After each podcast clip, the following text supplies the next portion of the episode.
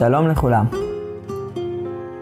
הפיוט לאל עורך דין הוא אחד מהפיוטים המקדימים את הקדושה, נמצא בסוף סדרת הפיוטים שבין אה, סיום ברכת מחיי המתים לקדושה בתפילות האשכנזיות, בעיקר בתפילת שחרית, לחלק מהנוסחאות גם אה, בתפילת מוסף.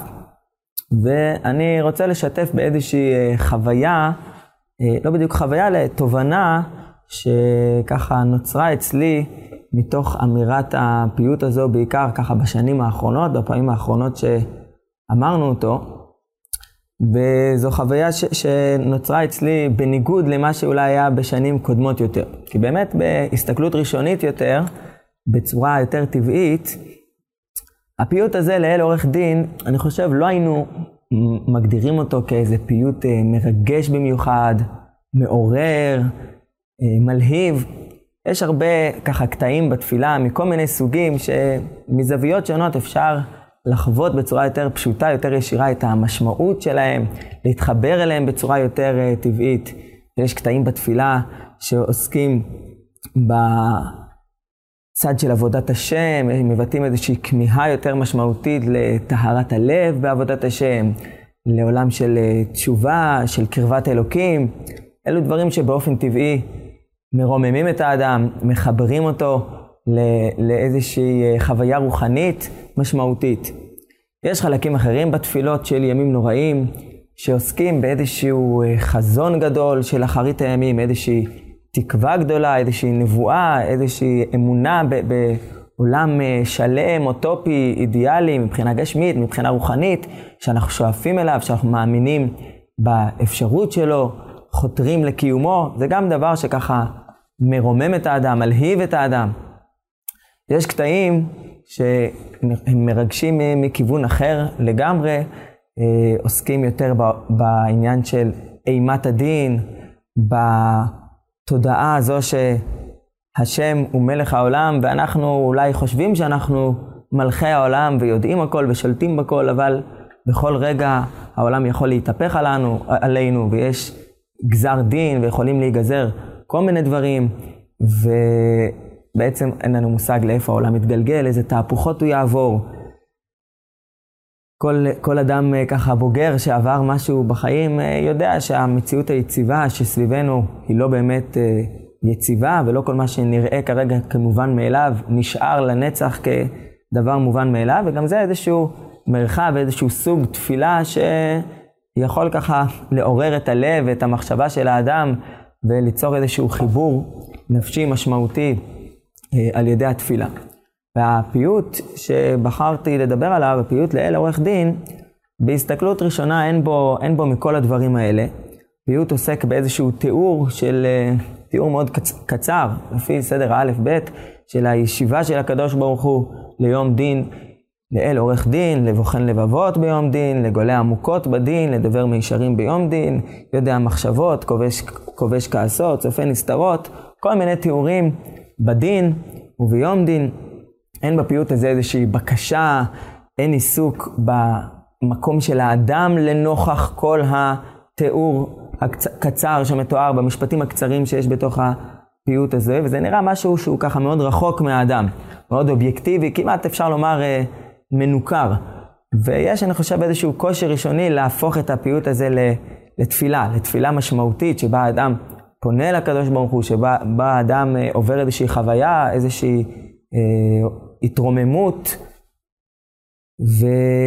ולמרות כל זאת, ככה בשנים האחרונות, בפעמים האחרונות שאמרנו את הפיוט, לאט לאט, אה, כן, התעצבה אצלי איזושהי תודעה ומחשבה שאני חושב שהיא יכולה להתעורר בעקבות הפיוט הזה, שהיא מאוד מאוד משמעותית, והיא משמעותית בכלל לתפילות של ימים נוראים, לתפיסה של הימים הללו של הימים נוראים, למשמעות שלהם באמת כימי דין. זה בעצם הנושא של הפיוט, לאל עורך דין, בדין, ביום דין.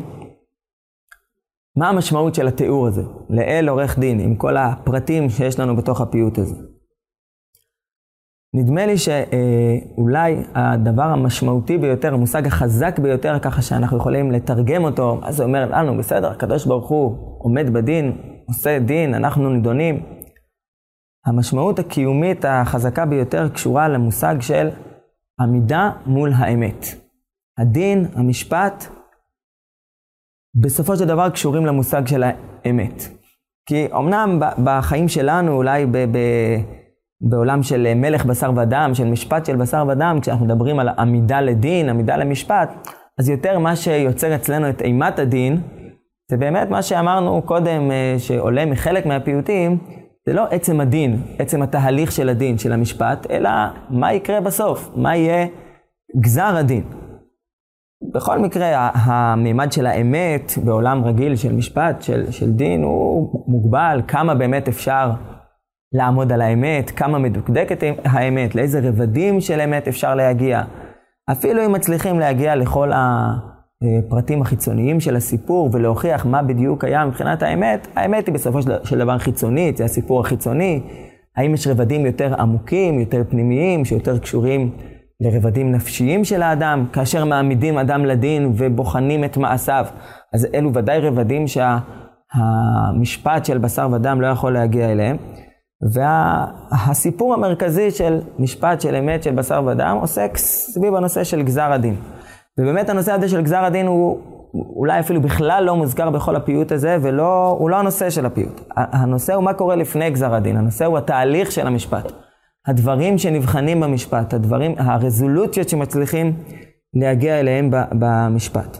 כי העמידה בסופו של דבר לפני השם, העמידה הזו היא באיזושהי פעולה שבה באמת יש איזושהי היחשפות. היחשפות לפני האמת במובן המלא שלה. אמת זה קודם כל מה קרה, על כל הפרטים, על כל באמת מה שהיה, בלי שאפשר להעלים משהו, בלי שאפשר לא לשים לב לאיזשהו פרט. אבל הפיוט מדגיש כמה וכמה פעמים שהאמת היא לא רק מה שקרה. מה שאנחנו בוחנים זה לא רק את המציאות שעל פני השטח, אלא גם מתחת לפני השטח. מה היה בלב של האדם, לבוחן לבבות ביום דין. לא רק מה קרה, אלא מה, אה, מה נסתר. מה, מה היו המחשבות שעומדים מאחורי זה, לא רק הלבבות, הרצונות, אלא המחשבות, מה המשמעות של הדברים, לאיפה הם יכולים להגיע. יש את מה שקרה על פני השטח, אבל יש דברים נסתרים, צופה נסתרות. צופה נסתרות, זה אומר אתה עושה משהו, יכולות להיות לו כל מיני השלכות מכל מיני סוגים. משהו מסוים אה, על פני השטח ברגע המסוים הזה נראה שהתוצאה שלו היא כזו, אבל למה בסופו של דבר זה מתגלגל? מה המשמעות של הדברים במבט יותר רחב של המציאות? ובאמת, ככל שהפיוט מתקדם, יותר בא לידי ביטוי גם אה, נושא נוסף, היבט נוסף, זה שבסופו של דבר האמת של הקדוש ברוך הוא, הלאל עורך דין, משפט, אמת, עם כל הבחינה והדקדוק וצפיית הנסתרות ויודע המחשבות, זה מהול בהרבה הרבה הרבה רחמים.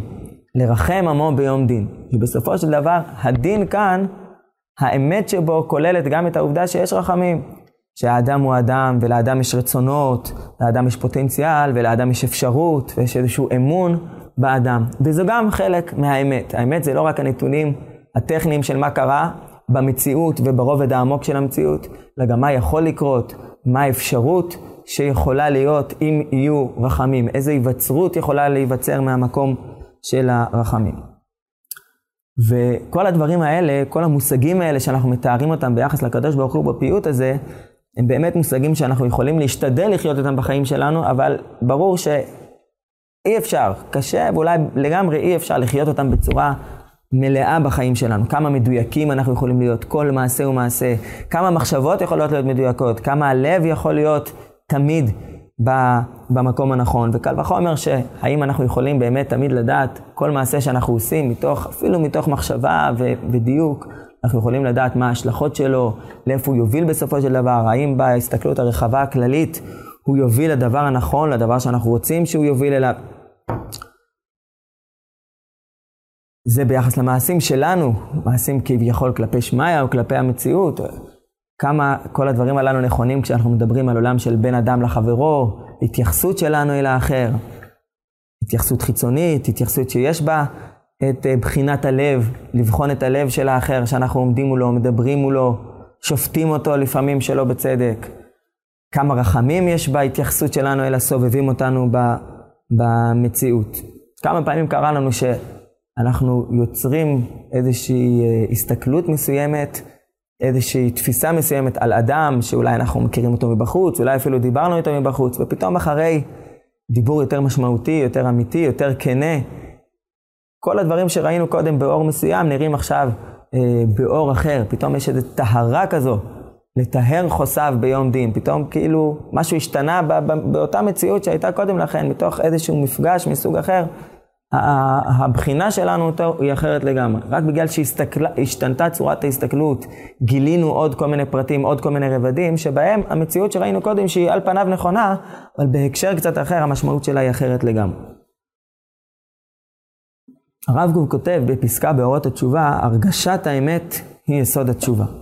העמידה הזו לפני הדין, העמידה הזו לפני האמת, המוכנות הזו של האדם להיחשף אל האמת המוחלטת, היא כבר לוקחת את האדם למקום של תשובה, למקום של מוכנות להשתנות, למקום שכל התפיסה שלו את המציאות היא הרבה יותר רכה, מקום יותר רך, יותר מתבונן, פחות בטוח בעצמו, פחות לתת חשיבות לכל מיני פרטים קטנוניים, שאולי במבט חיצוני זה מגיעים מתוך איזושהי צדקות, אבל פתאום מגלים שזה לא צדקות, אלא צדקנות מוגזמת מדי, גם אם לא מודעת, אבל בסופו של דבר מגלים שכל מיני פרטים הם לא כל כך חשובים כשמסתכלים ברובד של האמת על כל המשמעויות שלה, המשמעויות המציאותיות על, על פני השטח והמציאות, המצ...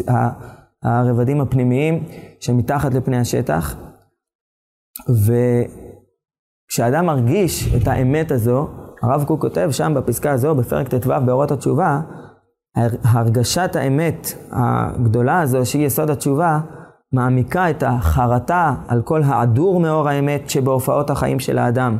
והאדם ככה מרגיש את הניבול ואת הכיעור ואת האפסיות שלו. וזו תודעת חיים מאוד מאוד משמעותית של עמידה לפני השם בתפילה, עמידה לפני השם בימים האלה, התפיסה בכלל של הימים האלה כימי הדין.